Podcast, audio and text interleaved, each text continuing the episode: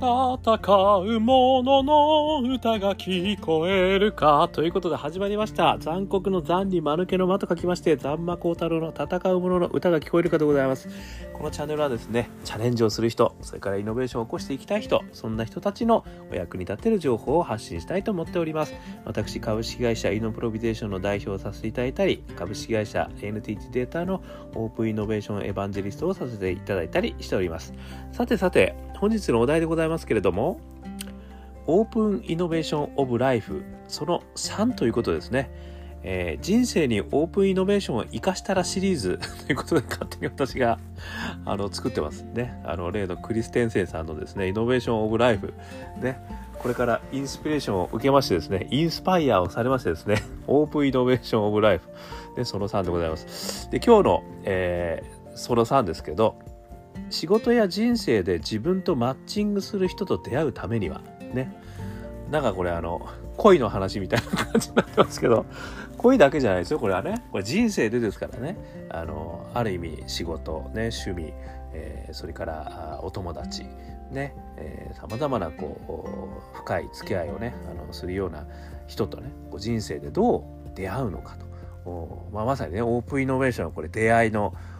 手法なわけでございますから。えー、出会うことによってね新しいイノベーションが起きるぜって言ってるわけですからね。そういう意味じゃ、えー、いろんなですねある意味さまざまなタイプの人と、まあ、人生でも出会うことがですねまあ人生におけるその人の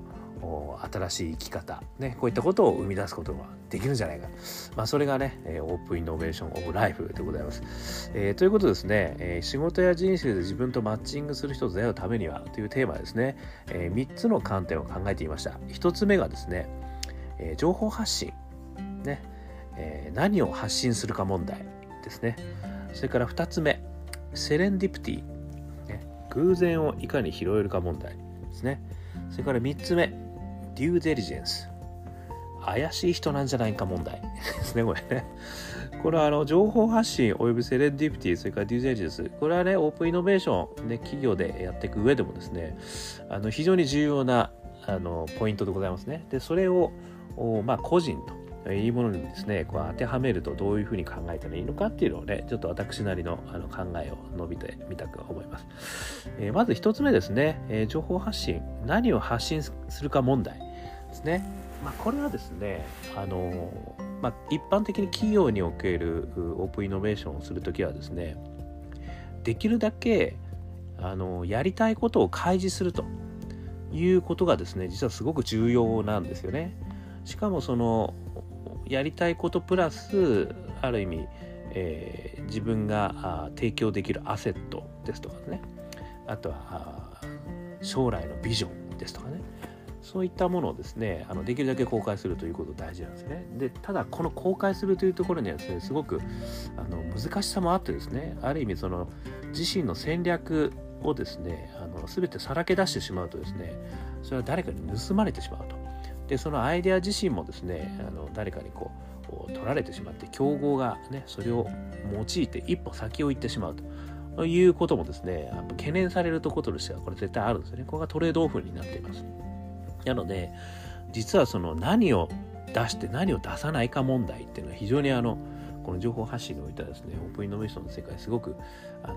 いろいろ議論が意見が分かれる、ね、ところでもあるということです。で私の持論としてはですねあのそれをまあ個人に当てはめるといった場合に関しましてはですねあまああのまずは企業の方の考え方を言うとまあ、ある意味ですねできるだけ情報は出した方がいいっていうのが私の考え方なんですね。で、えー、まあ本当のコアとなるですね、まあ、当然そのこれからパテントを取ろうとしてるみたいなそんなものを出してしまってはですねあの大変なことになってしまいますんでまあある意味ですねその出せるギリギリの範囲のものは出していくと。でいうことは大事なんですよ。これ出さなければですねやはりそのグッドなあのマッチングができないですよね。やっぱり missing piece がこうぴったりとはまることはできないので、そういう意味ではですね、ここはあの出し加減があの非常に重要なんですけど、私がよくあの事業部の皆様とかにですね、あのもうちょっと出してくださいっていう理由はですね、ある意味その要は世の中で結構そういうことを考えてる人たちっていうのは、まあね、よく7人がいる、7人はいるとかっていう話ありますよね。だから絶対いるんですよね、そういう意味でね。まあ、だからこそ市場が作られるという話もあるんですけど、なので、そこでね、あの、まあ、開示したからといって、あの負けるようなビジネスでは、あの、まあ、そもそも勝てないと。なので、あるところまでまた出しましょうよっていう話をするんですよね。まあ、これは企業の話なんですけど、まあ、それでね、まあ、個人として何を出すかという話になってくるんですけど、個人もね、出しちゃいけない話と、出した方がいい話っていうのがあるんですよね。で、当然、その、皆さん Facebook とかでね、あの、まあ、略歴ですとか、ご経歴ですとか、ああいったところ出しますよね。でも、まあ、当然ね、そのプライバシーに関わるようなところはね、できるだけ出さないと。まあ、これは当たり前の話ですよね。まあ、それはそれで、あの、絶対に守った方がいいというふうに思うんですけども、もうちょっと出した方がいいなって私が思うのはですね、あの、考え方ですよね。その人が何を考えているのかっていうことがですね、もうちょっとこう伝わると、すごくその人の考え方がね、あ、そういう考えだったら、俺と合うかもしれないな、みたいなね。あとは、まあ価値観とかね。あとはその持たれてるコンテンツみたいなね。あの、要は、いろんなところでね、あの講演をしたものとかですね。あの考え方を述べたものとか、ああいったことがですね、やっぱりそのもうちょっと、こう明らかになっていた方があのいいと思うんですよね。で、それが、まあ、例えば Facebook でもね、これ、まあ何でもいいんですよ。インスタグラムでも何でもいいんですけど、まあそういったところにね、あの考え方が発信されて、まあ最近であればね、ノートですとかね、あのそういったところに皆さんこうお考えをですねこう発信されてる方いらっしゃいますのでああいうのがあるとあこの人とちょっとなんか俺価値観めっちゃ合うからいいかもねみたいなね感じのものがすごくこう伝わりやすいですよね。なのでまああとはね、まあ、個人間のところではねあの例えばねあの好きな言葉とかですよね。私の場合あのネルソン・マンデラのですね、えー、人生の栄光は成功をすることではなく何度転んでも立ち上がることであるみたいなね、えー、ちょっと正確な言葉じゃないからねまあそういう言葉好きだったりするので、まあそういうのを書いておくと、あ、この人はなんかちょっとそういうね、チャレンジしたい人なのね、みたいなね、わかるじゃないですか。だからなんかそういうのをちょっと書いとくだけでも随分違うんじゃないかなっていうのが一つですよね。で、まあ、ね、それはあの、ある意味ね、なんて言うんでしょう。こう世の中にねこう認められるようなもう素晴らしいものじゃなくていいと思うんですよ。まあ、ある意味持論ですよね。勝手な持論でいいと思うんですよ。勝手な解釈でもいいと思うんですよね。俺はこういうのがこういうふうに思ってるんですよ、みたいなね、ことがね、あの、やっぱりこう、伝わると伝わらないでは、あの、全然その略歴を見ただけでは全然わからないじゃないですか。だそういうのがね、あの、どんどん伝わるような形の、情報発信がねあの個人レベルでもねどんどんできてくればもっといいんじゃないかっていうふうに思ってるんですよね。でそれのもう一つのいい手段がですね音声なんですよね。これあの私で音声を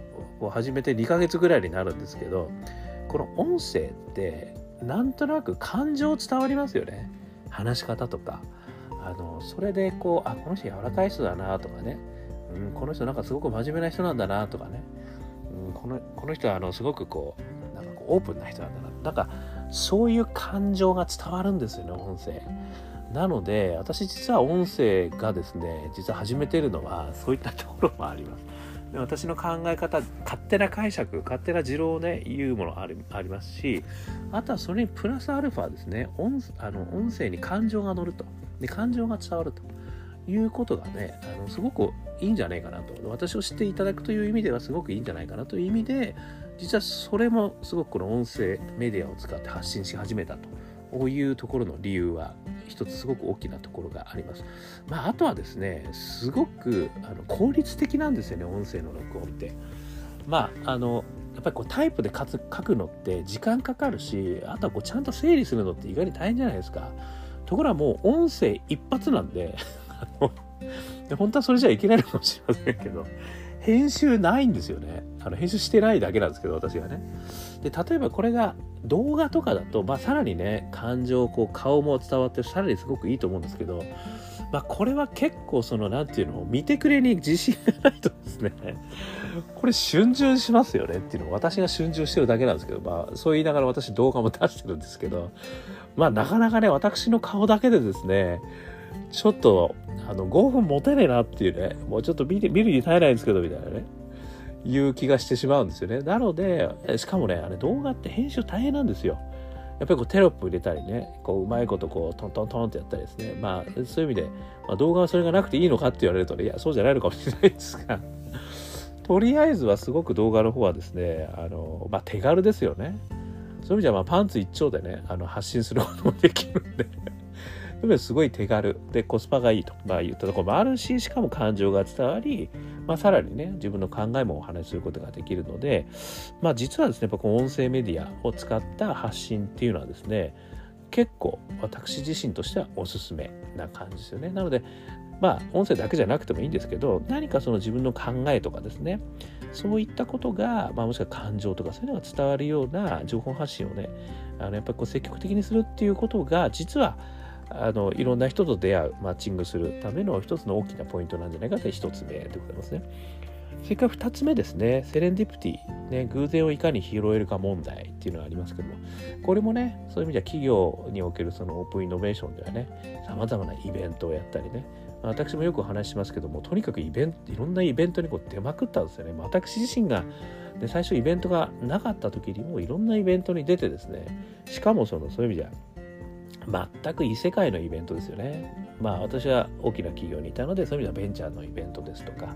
全然業界が違うとこですとかそういうところにこう行きまくったと。いうことがそういう意味ではそういうところで少し仲間ができてその辺のやっぱり情報もね随分広がってきてさらにいろんな人を紹介してもらえるようになってきたという流れがあるんですよね。なのでやっぱりそういったそのセレンディプティまあある意味偶然の幸運を拾う、まあ、環境づくりあとはまああの能力能力っていうかね、まあ、そういう気持ち、えー、心構えっていうんですかねそういうのがあのあるっていうのは、まあ、一つ企業向けではあるんですよね。でそれを個人向けに考えてみるとですねまあこれも同じなんですよね。そういう意味では自分が、まあ、詳しいあの仲間内のコミュニティ以外のところにねやっぱりこう個人としていろんなこう参加してみるってことですねまあそれはサークルでもあるかもしれないしなんかねあのなんか勉強会でもあるかもしれないですしあのいろんなものがあると思うんですよね。だからそういったところに実は全然関係ないけどちょっと興味があるところに行くとですねこれはやっぱりあの非常に新しいねあのセレンディプティな出会いがまあこれはありそうですよね。でそれは、まあ、リアルの世界ではねあの今まで多分そういうところに足しげく行くということになったと思うんですけどまあ今ねこのコロナになってでそこでどうするんだっていう話結構ありますよね。だその中ではですね、まあ、私は結構ですねあのいろんなイベントに登録しちゃってるんですよね。でこれいろいろあの、まあ、Facebook ですとか、まあ、いろいろあの皆さんも SNS やられてると思うんですけどそうするとね来るじゃないですか。広告が、ね、広告が来たりねいろんなところでこう見れるじゃないですか。そうするとあこれもうちょっと時間わかんないけどとりあえず登録したんですよね。まあちょっとすいません。本当に迷惑かけてる場合もあります。それじゃね。まあ、無料のものが非常に多いんで、しかもね。で、そうすると、ピッピッピッピッ登録したじゃないですか。でそうするとね、あの、意外と、あこれ面白かったなとかね、しかも時間空いてるからここ行っちゃおうかなとかね、いうところで、割とこう、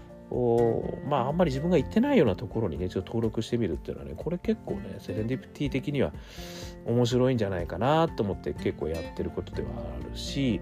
あとはね、まあ、皆さんご存知だと PTX さんとかね、ああいうのも様々なね、イベントがブワー載ってるじゃないですか。あれも見てるだけで楽しいですよね。まあ、ああいうところね、あの、あえて自分となんかこう専門的なところじゃない、もしくは、ね、ちょっと前から興味は本当あったんだけども、行ってなかったなっていうところ行ってみるとか。まあ、あとはね、あの、スプレディさんとかですね。スプレディさんっていうのは、あの、これも出会いをね、あの企業、まあ、ある意味その新しい事業を作るとかね、えー、まあ、困ってる事業上困っているような人たちをこうつなぐ人と人をつなぐあのネットワークなんですがスプレッディですね、まあ、こういったとこもですねスプレッダーとしてこう登録しておくとですね。そうするといろんなところで困ってるあの企業さんのこう情報が出てくるんですよね。でそこにあ俺そこだったら話せるかもしれないよとかね、まあ、もしくはこういう人紹介できるかもしれませんとかっていう、まあ、そういったサイトもですね今すごくこう多くなってるので、まあ、そういう、まあ、ある意味その企業向け出会い系サイトじゃないですけど ご紹介サイトじゃないですけど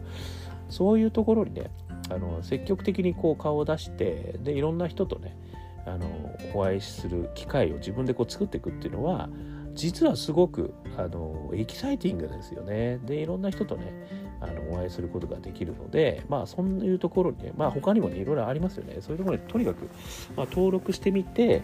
えー、で何か機会があればやってみるということがねあのすごくいいと思いますよね。まあ、あとはですね、まあ、そういったところでね、あのなんかこう出会った時には、まあ、あの勇気を持ってこう話しかけてみるっていうところですかね。これもあの私ベンチャー企業のですねそういう意味であのイベントとかに行った時にもう本当にあの壁の花ですねいわゆるね。よくやる。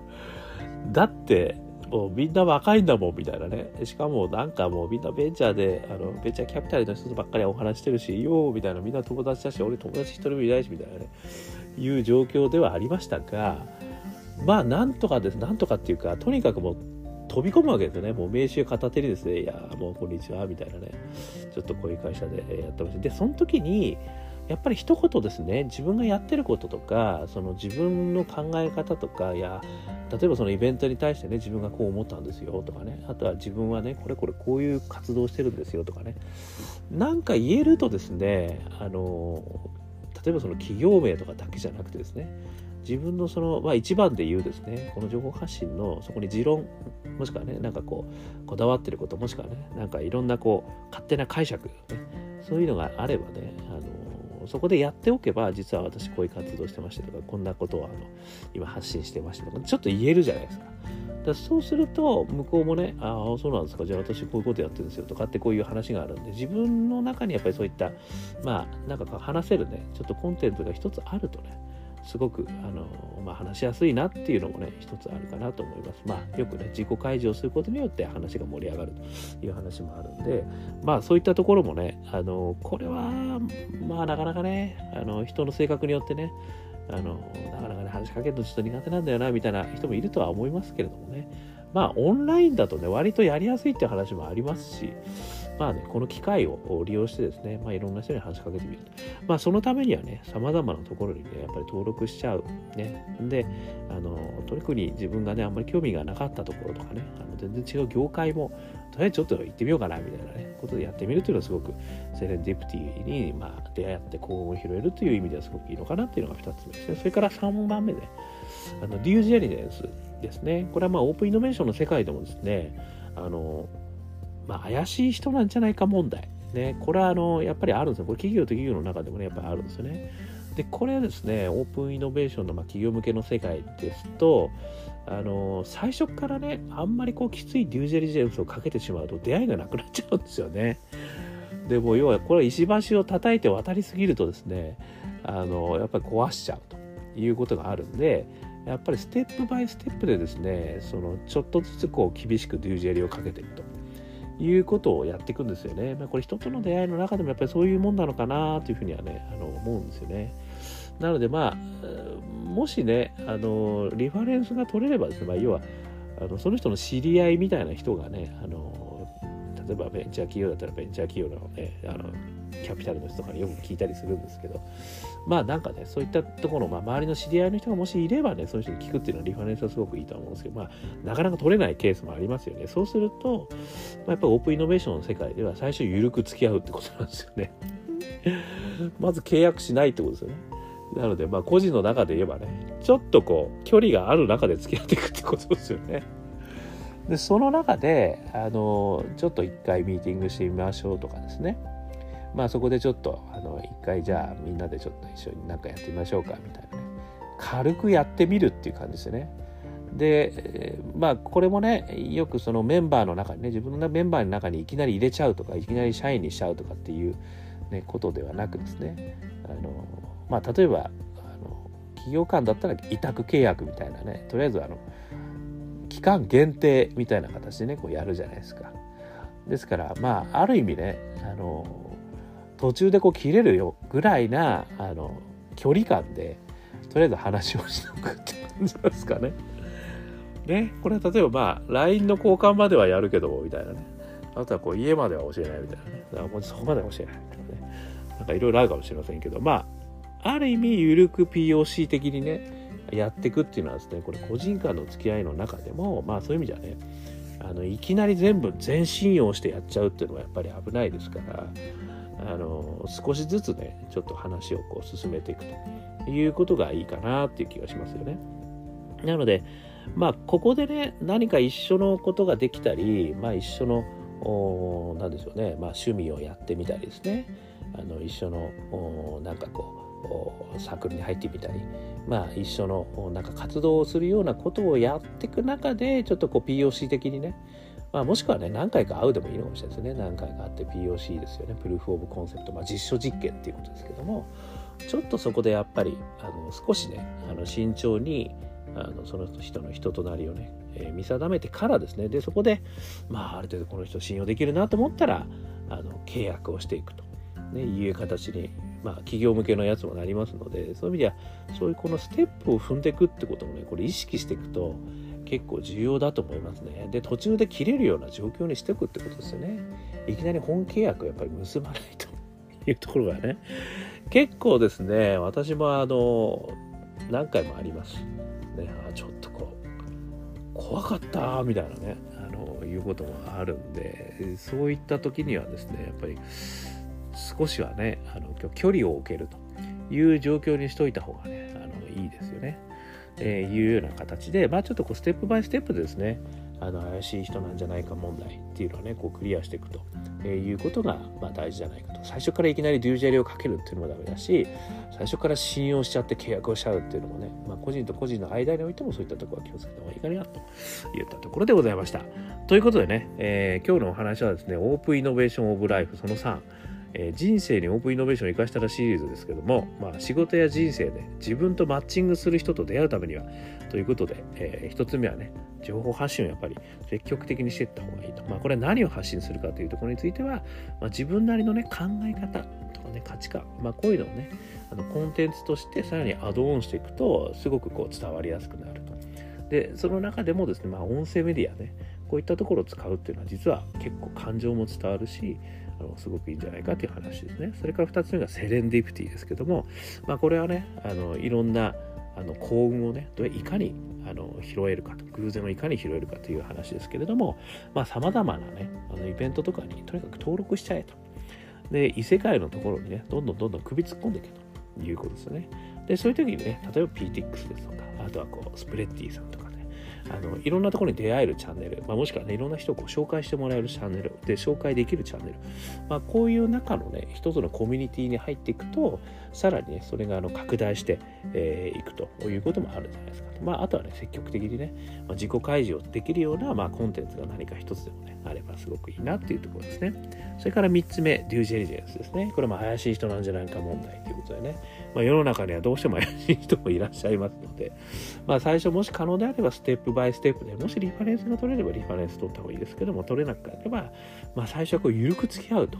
ねあんまりそのいきなりガーンってこう付き合っちゃって後々もなんかあの人ともなんかこう付き合い始まると困っちゃったなみたいな感じにならないぐらいなところからまだね緩くお話を始めると。でその中で信頼関係が生まれたところで本契約に結ぶとね。個人においてもちょっとステップバイステップをね少し慎重にやった方がいいんじゃないかっていうね、えー、お話をさせていただきました、えー、このチャンネルはですねこんな感じであのチャレンジをする人、ね、それからイノベーションを起こしていきたい人そういう人たちに少しでもねあの参考になるお話をできればと思ってますのでもしあの面白かったなと思ったら登録それからあいいねと思ったらいいね。ね。それからあのシェアしてもいいよって言ったらシェア。からあとはね、意見交換したいよって言ったらコメント、えいろいろね、あの反応が見えるとですね、私もあの嬉しゅうございますので、えー、ぜひぜひよろしくお願いします。ということで、今日も聞いていただきましてどうもありがとうございました。それでは皆さん、頑張りましょう。